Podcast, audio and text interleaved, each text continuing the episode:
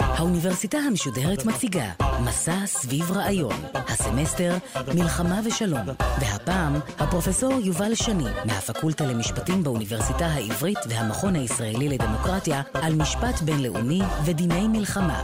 עורכת ראשית מאיה גאייר.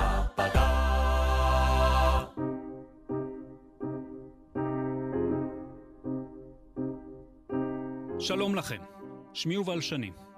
אני מרצה בפקולטה למשפטים באוניברסיטה העברית, שם אני עומד גם בראש הקתדרה למשפט בינלאומי, וכמו כן משמש כסגן נשיא למחקר במכון הישראלי לדמוקרטיה, וכיושב ראש ועדת זכויות האדם של האו"ם. במחקרי אני מתמקד במשפט בינלאומי, בזכויות אדם ובמשפט ההומניטרי. בהרצאה היום אעסוק באופן בו כללי המשפט הבינלאומי מתמודדים עם מצבים של מלחמות בין מדינות, ואנסה להסביר מתי השימוש בכוח צבאי הוא חוקי, מתי הוא לא חוקי, ומה התוצאות המשפטיות של פעולה שלא לפי הכללים המשפטיים. אנו נראה כי למרות הדימוי הבעייתי שלו, למשפט הבינלאומי השפעה ממשית על האופן בו מדינות רבות פועלות במישור פעולה זה. המלחמות מלוות את האנושות מאז שחר ההיסטוריה. למעשה, היכולת להפעיל אלימות מאורגנת ולהתגונן מפני אלימות מאורגנת היא אחד ההסברים להקמתן של מסגרות חברתיות משוכללות, שהמדינה היא הביטוי המודרני המובהק שלהן. ככל שהמלחמות שכיחות יותר ומסוכנות יותר, וזו התפתחות שקשורה בין היתר להתפתחויות טכנולוגיות של כלי נשק ולמעבר מצבא מקצועי לצבא עממי, הרי שהצורך להסדיר את המלחמה נהיה דחוף יותר. ועל רקע זה, זה לא מפתיע שהמשפט הבינלאומי המודרני, שנוצר במאה ה-17 על מנת להסדיר את היחסים הבינלאומיים בין המדינות בעידן שלאחר מלחמות הדת הגדולות באירופה, עסק בצורה אינטנסיבית בהסדרת המלחמה. הואיל ויחסי המדינות התחלקו לתקופות של שלום או מלחמה, גם המשפט הבינלאומי היה מורכב בשני ענפים מרכזיים, דיני השלום ודיני המלחמה. אכן הספר החשוב ביותר במאה ה-17 בתחום המשפט הבינלאומי, אולי הספר הכי חשוב מאז ומעולם במשפט הבינלאומי, ספרו של המשפטן ההולנדי הוגו גרוציוס, שמכונה אבי המשפט הבינלאומי, הופיע תחת הכותרת דיני המלחמה והשלום, דיור בלי אקפקיס. אבל מדוע שהמדינות ירצו בכלל להסדיר את המלחמות שלהן? לכאורה המלחמה הינה תופעה מנוגדת במהותה למשפט.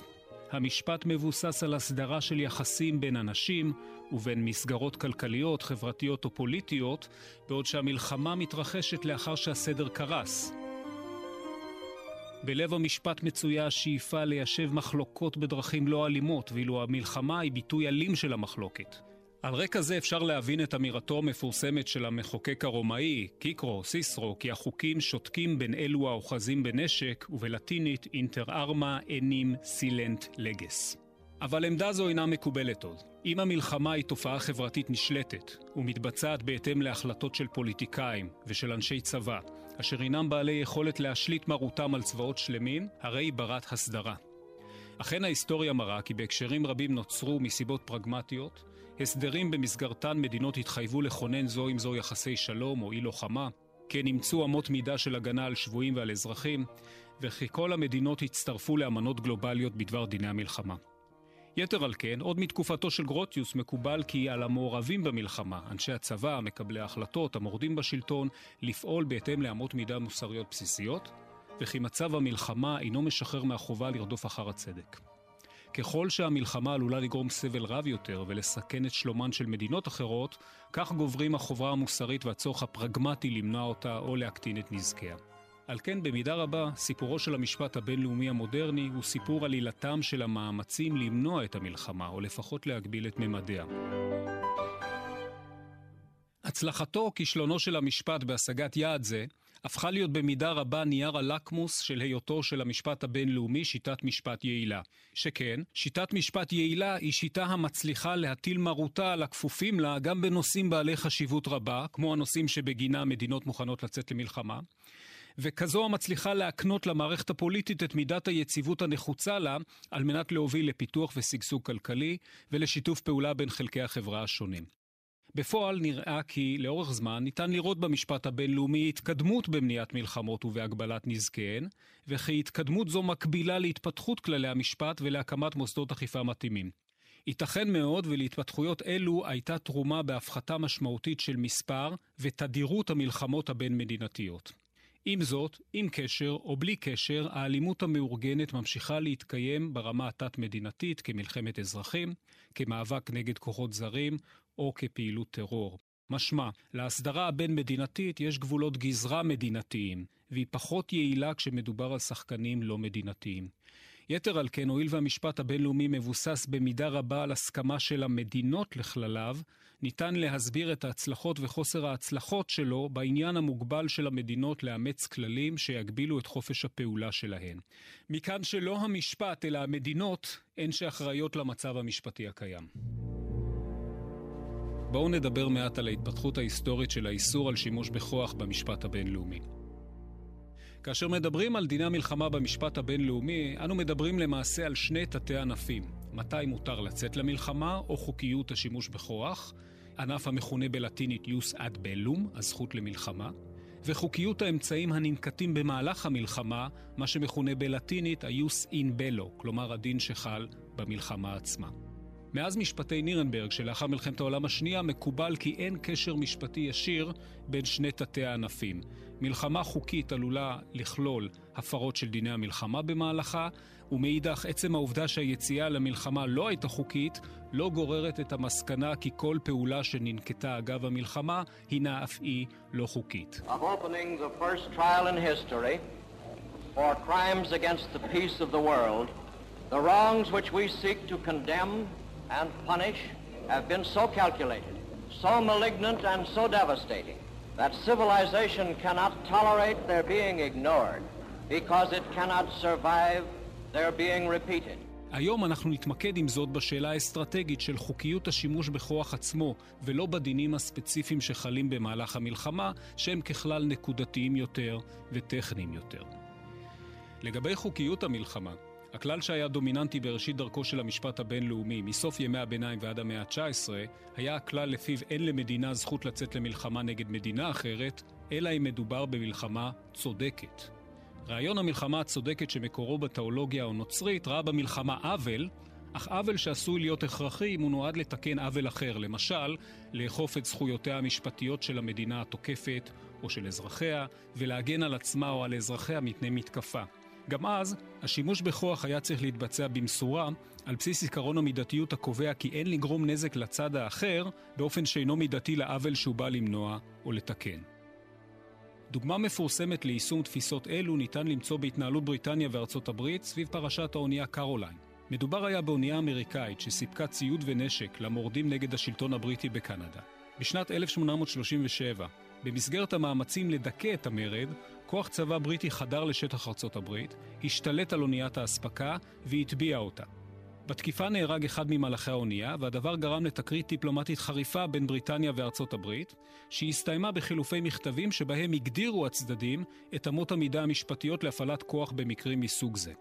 על פי כללי קרוליין המקובלים עד היום, על מנת שמדינה תפעיל כוח בשטחה של מדינה אחרת, עליה להראות כי הפעולה נחוצה למנוע מתקפה עליה עצמה, כי הצורך מיידי, משמעותי, כי לא ניתן לטפל בו בדרכים אחרות, וכי התגובה מידתית לאיום שנשקף. בנסיבות אלה ניתן לראות בשימוש בכוח, שימוש בכוח מוצדק.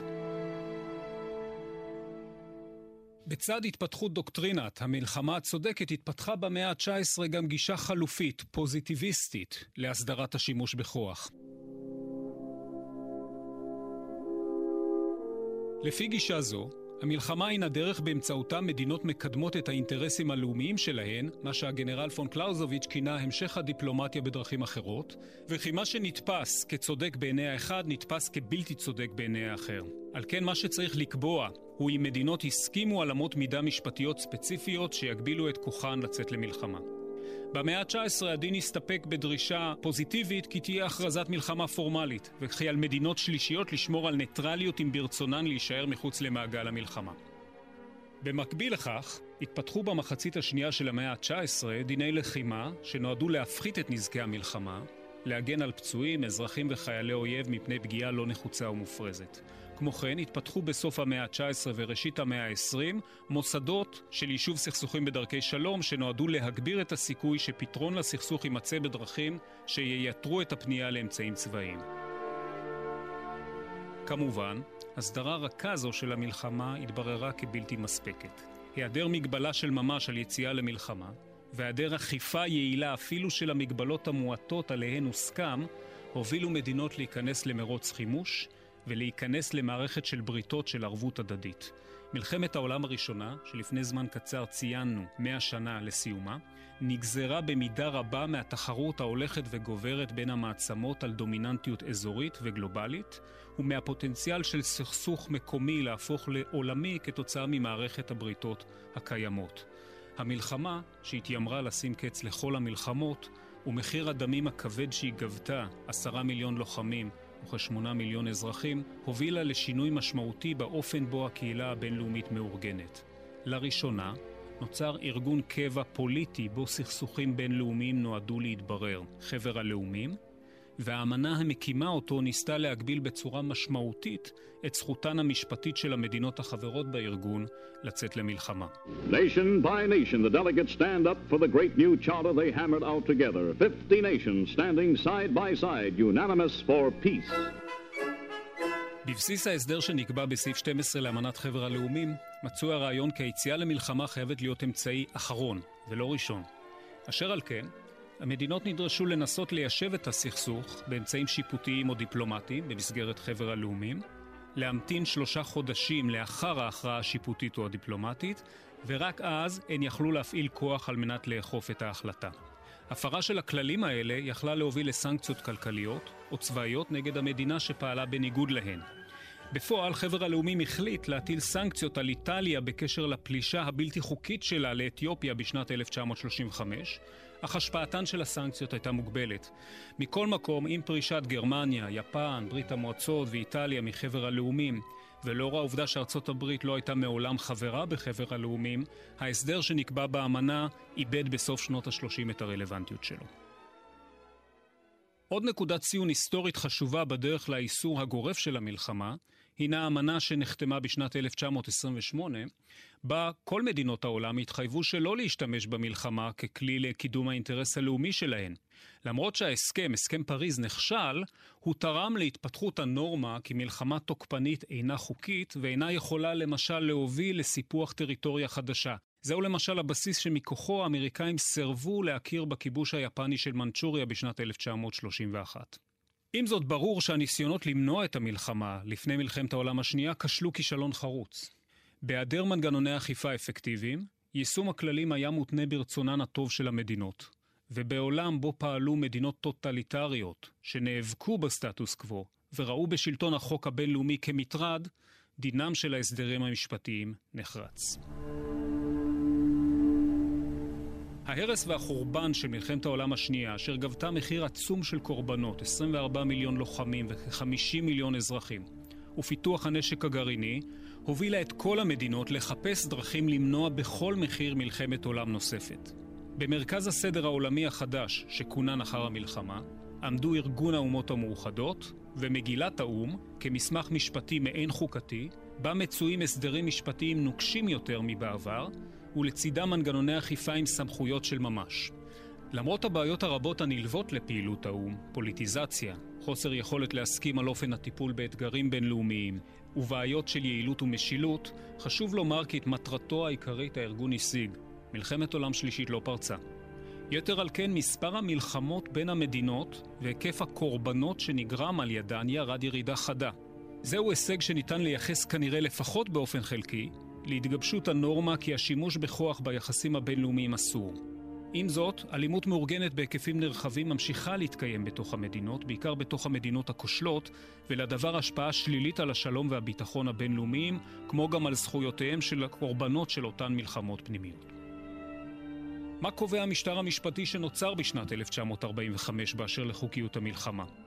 להסדר שאומץ שלוש רגליים. ראשית, סעיף 2, פסקה 4 למגילת האו"ם, קובע כי המדינות החברות באו"ם מתחייבות להימנע משימוש או מאיום בשימוש בכוח ביחסים הבינלאומיים שלהן כנגד השלמות הטריטוריאלית והעצמאות הפוליטית של כל מדינה, או באופן שאינו עולה בקנה אחד עם מטרות האו"ם. זה איסור שמחייב את כל המדינות החברות באו"ם, ומכוח היותו דין מנהגי, זאת אומרת, דין שהמדינות פועלות ככלל לפיו, ומקבלות על עצמן שיש חובה לפעול לפיו, הדין הזה מחייב גם מדינות שטרם התקבלו לאו"ם. חשוב להדגיש כי מה שנאסר בסעיף זה זו לא רק המלחמה, אלא כל שימוש בכוח צבאי או אפילו איום להפעיל כוח צבאי.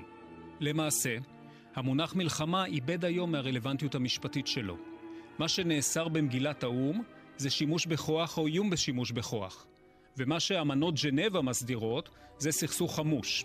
כך שההסדר שקיים היום הוא הסדר שמרחיב בהרבה את ההסדר המשפטי שהיה קיים לפני מלחמת העולם השנייה. יתר על כן, האיסור על תוקפנות, זאת אומרת על שימוש בלתי מוצדק בכוח, מהווה היום גם חלק מהמשפט הפלילי הבינלאומי, והחל מהשנה שעברה, לבית הדין הפלילי הבינלאומי בהאג ניתנה סמכות לדון בהפרות בוטות של האיסור על תוקפנות. שנית, בצד סעיף 2 פסקה 4 למגילה, המגילה גם כוללת בסעיף 51 חריג של הגנה עצמית המתיר שימוש בכוח נגד מדינה תוקפנית. הסעיף קובע כי שום דבר במגילה הנוכחית לא יפגע בזכות הטבעית של הגנה עצמית אינדיבידואלית או קולקטיבית אם מתרחשת התקפה חמושה נגד חברה באו"ם, עד אשר מועצת הביטחון תנקוט באמצעים הדרושים לשמירת השלום והביטחון הבינלאומיים. כמו בהקשרים רבים אחרים בעולם המשפט, השאלה מתי אפשר לחרוג מהכלל חשובה לא פחות מאשר תוכנו של הכלל עצמו. הדבר בולט במיוחד במקרה של מגילת האו"ם, בו יש כלל מאוד רחב האוסר על שימוש בכוח. צריך לשים לב לכמה היבטים חשובים של החריג המתיר הגנה עצמית כפי שהוא קבוע במגילת האו"ם. תחילה יש לשים לב כי הסעיף מתיר הפעלת כוח במסגרת הגנה עצמית רק במקרה של התקפה חמושה בפועל. זאת אומרת, לא כל מקרה של שימוש אסור בכוח יקנה זכות להגנה עצמית. למשל, תקרית גבול נקודתית או תמיכה לוגיסטית במורדים שנמצאים בשטח של מדינה זרה ייחשבו כשימוש אסור בכוח, אך לא יעלו כדי התקפה חמושה המצדיקה שימוש בכוח נגדי. כמובן שגם איום על שימוש בכוח לא יכול להצדיק כשלעצמו שימוש בכוח נגדי, פרט אולי בנסיבות יוצאות דופן. כך למשל, בית הדין בהאג קבע בשנת 2003 כי ארצות הברית לא יכלה להתבסס על תקיפה בשוגג של אונייה שלה ששטה במפרץ הפרסי על ידי איראן, על מנת להפעיל כוח צבאי נגד איראן, מכיוון שהתקיפה הראשונית, צנועת הממדים, לא עלתה ככל הנראה כדי התקפה חמושה. בכלל, צריך לומר כי תפיסתו של בית הדין בהאג הינה לצמצם ככל הניתן את חופש הפעולה שיש למדינות להפעיל הגנה עצמית, וזאת מתוך החשש כי הן ינצלו לרעה את הכוח שניתן להן, וירוקנו אגב כך מתוכן את האיסור על שימוש בכוח. הפרשנות הזו יוצרת למעשה מרווח בין האיסור על שימוש בכוח, שהוא רחב מאוד, לבין הזכות להגנה עצמית שהיא צרה למדי. לשיטת בית הדין, על מדינות שאינן זכאיות להפעיל בעצמן זכות להגנה עצמית לפנות למועצת הביטחון, על מנת שזאת תסייע להן להתמודד עם המצב. זוהי הטיה שיש לבית הדין אל עבר ממשל בינלאומי רב-צדדי, לעומת פעולה חד-צדדית. ביטוי נוסף לגישה המצמצמת של בית הדין בדבר היקף השימוש בכוח והגנה עצמית ניתן למצוא בחוות הדעת שלו משנת 2004 בפרשת הגדר או החומה בשטחים, שם הוא קבע כי לא ניתן להפעיל זכות חד צדדית של הגנה עצמית במקום שבו השימוש בכוח נבע מגורם שאינו מהווה מדינה. זו עמדה שספגה ביקורת רבה, כולל מבית המשפט העליון שלנו בפרשת מראבה או אלפי מנשה משנת 2005, שם העיר הנשיא אהרן ברק כי השאלה אם מקור התקיפה נגד ישראל הוא מדינה או לא אינה מעלה או מורידה ביחס לחובת המדינה להגן על אזרחיה. עם זאת, ניתן היה לציין כי עצם טענת ישראל כי הקמת הגדר הינה אקט של הגנה עצמית הינה טענה שגויה מבחינה משפטית. את הגדר יש לסווג כאמצעי לחימה, אם בכלל, ולא כפעולה של פתיחה במלחמה, אותה יש לבחון לאור סעיף 2 פסקה 4 למגילת האו"ם. נימוק משכנע יותר שבית הדין העלה בחוות הדעת, הינו כי ישראל אינה זקוקה כלל לזכות ההגנה העצמית על מנת להשליט חוק וסדר בשטחים המצויים תחת שליטתה, במשטר כיבוש או בשמו המקצועי, תפיסה לוחמתית.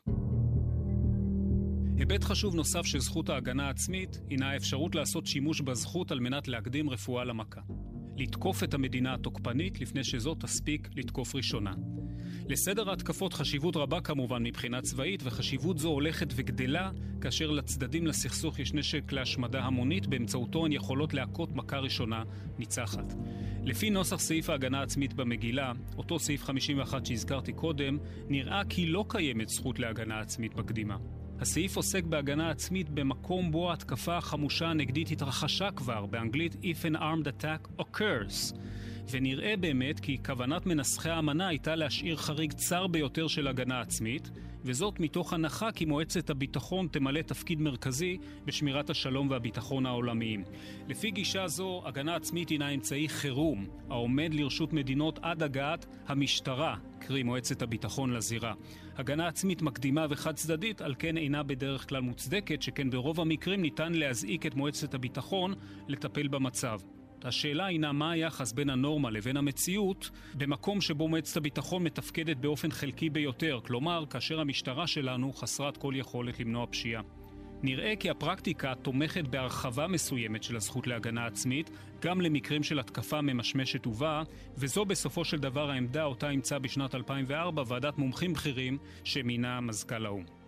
בכל מקרה, גם אם מכירים בזכות להגנה עצמית מקדימה, יש להגדיר מהו המרחק בזמן מהמתקפה, ומהי רמת האיום בו יש לאפשר למדינה להגיב. לפי פרופסור יורם דינשטיין מאוניברסיטת תל אביב, המבחן המתאים הוא האם המתקפה הצפויה עלתה על נתיב שאין ממנו חזרה. למשל, אם מטוסי התקיפה של יפן החלו להמריא אל עבר פרל הרבור, מאותו הרגע המלחמה למעשה נפתחה. שני המקרים המובהקים בהם ישראל העלתה בפורומים בינלאומיים את הטענה כי פעלה במסגרת הגנה עצמית מקדימה הם אחד, מלחמת ששת הימים, שם ישראל טענה כי תקיפתה בחמישי ליוני 1967 באה להקדים תקיפה קרובה של מדינות ערב, אשר אינדיקציות לגביה באו לידי ביטוי בסגירת מיצרי טיראן, גירוש משקיפי האו"ם מסיני, הצהרות פומביות על הכוונה להשמיד את ישראל וריכוזי כוחות אויב בגבול, והמקרה השני הוא תקיפת הכור בעיראק בשנת 1981, שם ישראל טענה כי למרות שלא היה צפי לתקיפה קרובה בזמן שלה מצד עיראק, המועד לתקיפת הכור נבחר על ידה על רקע העובדה כי זמן קצר לאחר מכן הוא אמור היה להפוך להיות לכור מבצעי, דבר שהיה הופך את הפגיעה בו לבעייתית הרבה יותר. סדאם חוסיין! העריץ הדמים הזה! הכין בשביל הילדים שלנו את הרעל של רדיואקטיביות שתצא מפצצות אטומיות והיה מטיל אותן בלי רחמים על תל אביב, על פתח תקווה ועל ירושלים כדי לחסל את העם היהודי בארצו. בעוד שהייתה תמיכה בינלאומית מסוימת לעמדת ישראל בקשר למלחמת ששת הימים, עמדתה ביחס לתקיפת הכור נדחתה על ידי המדינות האחרות.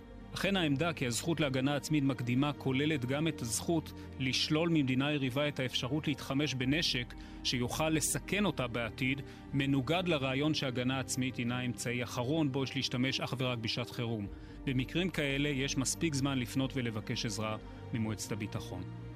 שאלה נוספת בה אדון בקצרה נוגעת לתכולת הכללים שהתגבשו סביב הטבעת האונייה קרוליין, שאותה הזכרתי קודם, לגבי הנסיבות בהן שימוש בכוח הוא מוצדק, על פעולות של הגנה עצמית מכוח החריג הקבוע במגילת האו"ם.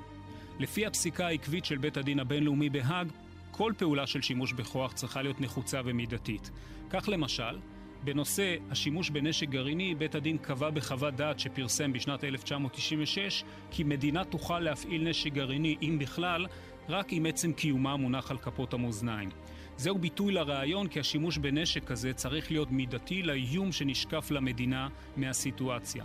במקרה אחר, שעירב פעילות צבאית של אוגנדה בשטח קונגו, בית הדין קבע בשנת 2005 כי פעולות מורדים אוגנדים משטח קונגו לא הצדיקה את כיבוש שליש המדינה על ידי אוגנדה. צריך לציין כי ישנה מחלוקת בדבר השאלה אם מדינה יכולה להפעיל כוח באופן חד צדדי על מנת להגן על אינטרסים חיוניים שלה במצבים שאינם נופלים בגדר הזכות להגנה עצמית. למשל, כאשר היא מבקשת להגן על אזרחיה בחו"ל, כמו ישראל בפרשת אנטבה בשנת 1976, או כאשר היא מבקשת להפסיק טבח המתבצע במדינה אחרת, כמו שכוחות נאט"ו התערבו בשנת 1999 על מנת להפסיק את הפשעים הנרחבים שבוצעו בקוסובו על ידי השלטון הסרבי. רוב המומחים סבורים כי פעולות אלה מוצדקות אולי מבחינה מוסרית ופוליטית, אך לא חוקיות. בפועל, צריך לומר כי מדינות שביצעו פעולות כאלה, לעתים קרובות לא נענשו בגינן. משמע, יש הכרה רחבה בכך שהמשפט לא נותן במקרים כאלה מענה מספיק למצבי קיצון בהם מועצת הביטחון לא ממלאת את חובותיה לפי מגילת האו"ם. לבסוף, יש להזכיר כי חריג ההגנה העצמית מאפשר למדינה להפעיל כוח גם על מנת להגן על עצמה מפני התקפה, אך גם על מנת להגן על מדינה אחרת שהותקפה לפי בקשתה. זה היה אחד הבסיסים המשפטיים עליהם ארצות הברית ובעלות בריתה הסתמכו במלחמת המפרץ הראשונה, כאשר הם באו לעזור לממשלת כווית לפי בקשתה להדוף את פלישת עיראק לשטחה. כפי שהזכרתי קודם, בצד האיסור על שימוש בכוח וחריג ההגנה העצמית, יש להסדר שנקבע במגילה גם רגל שלישית, וזהו מנגנון הביטחון הקולקטיבי. מגילת האו"ם מעניקה למועצת הביטחון, בה חברות 15 מדינות, מתוכן חמש חברות קבועות עם זכות וטו, את האחריות העיקרית על שמירת השלום והביטחון העולמיים. חשובות במיוחד בהקשר זה סמכויות החירום שניתנו למועצה לפי הפרק השביעי למגילה, בנסיבות אותן המועצה עצמה הגדירה כאיום על השלום, הפרה של השלום או מעשה של תוקפנות. מדובר כמובן בהכרעה פוליטית ולא משפטית. למשל, מאז מלחמת העצמאות המועצה לא הגדירה את הסכסוך הישראלי-פלסטיני כמקרה חירום, אך היא כן עשתה שימוש בסמכות זו ביחס למקרים אחרים, כמו המצב בעיראק ב-1990, מלחמת האזרחים ביוגוסלביה בשנות ה-90, הפיגועים במגדלי התאומים בשנת 2001, המצב בלוב ב-2011 ועוד כהנה וכהנה. משהופעלו סמכויות החירום, המועצה רשאית לפי סעיף 41 למגילה לנקוט באמצעים לא צבאיים, כגון סנקציות כלכליות, כמו אלה שהופעלו למשל נגד סודאן, בקשר למשבר בדארפור, או סנקציות אחרות, כגון הקמת בתי דין פליליים, במטרה להעניש פושעי מלחמה, כפי שנעשה לאחר רצח העם ברואנדה ב-1994. אם אמצעים אלו אינם יעילים, המועצה רשאית גם לנקוט באמצעים צבאיים לפי סעיף 42 למגילה. במקור, המגילה צפתה הקמה של כוח צבאי בינלאומי קבוע אשר יעמוד לרשות האו"ם במקרים כאלה, אך כוח זה לא הוקם מעולם. על כן, עיקר השימוש בסעיף 42 הינו מתן אישור למדינות בודדות או לארגונים אזוריים להשתמש בכוח בשם הקהילה הבינלאומית. זה מה שקרה למשל בשנת 2011 בלוב. בשנת 2003 ארצות הברית ניסתה ולא הצליחה לקבל אישור מפורש ממועצת הביטחון לפעולה שלה בעיראק, על מנת לאכוף את משטר הפיקוח נגד פיתוח נשק השמדה המונית שהוטל על עיראק לאחר מלחמת המפרץ הראשונה.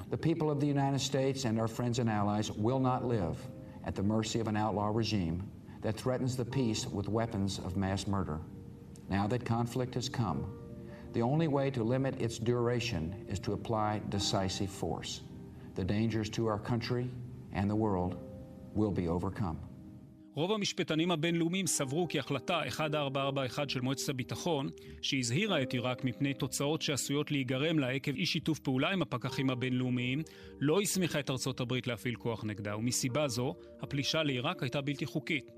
העובדה כי לא נתגלה בסופו של דבר נשק להשמדה המונית מחזקת את המסקנה כי החלטה מסוג זה הנוגעת לביטחון ולשלום העולמיים צריכה הייתה להתקבל באופן קולקטיבי ולא על ידי מדינה בודדת אחת, חשובה ככל שלא תהיה. ניתן להזכיר בקצרה כי לאו"ם גם תפקיד של שמירת שלום באמצעות כוחות שמירת שלום כגון יוניפיל, אך הואיל ותמיד נדרשת הסכמת המדינה המארחת לפריסת הכוחות, השימוש בכוחות הללו לא מהווה סוג של שימוש בכוח, אלא סיוע לייצב הפסקת אש או להשכין שלום בין המדינות.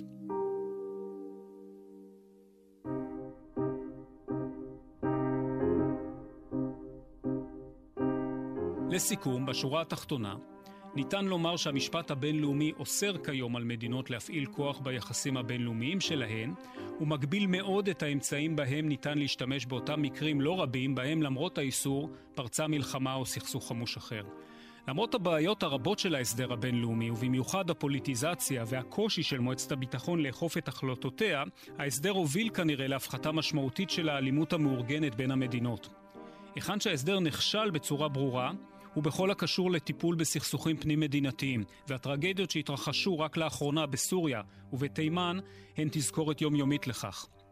מעבר לכך, התפתחויות פוליטיות וטכנולוגיות כגון הטרור הפונדמנטליסטי חוצה הגבולות של אל-קאעידה ודאעש מחד והמעבר מלחימה פיזית ללוחמת סייבר מאידך מאתגרים את ההסדר הקיים ומציבים סימן שאלה על היכולת של סדר עולמי שהוצב לפני למעלה מ-70 שנה לתת מענה לסיטואציה גיאופוליטית וטכנולוגית שונה בתכלית השינוי.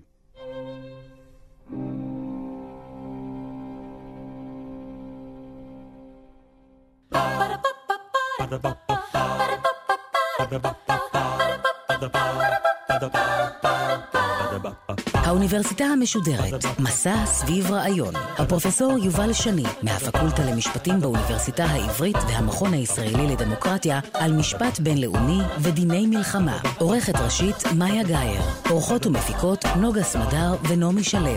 מפיק ראשי, נחום וולברג. האוניברסיטה המשודרת, בכל זמן שתרצו, באתר וביישומון גלי צה"ל ובדף הפייסבוק של האוניברסיטה המשודרת.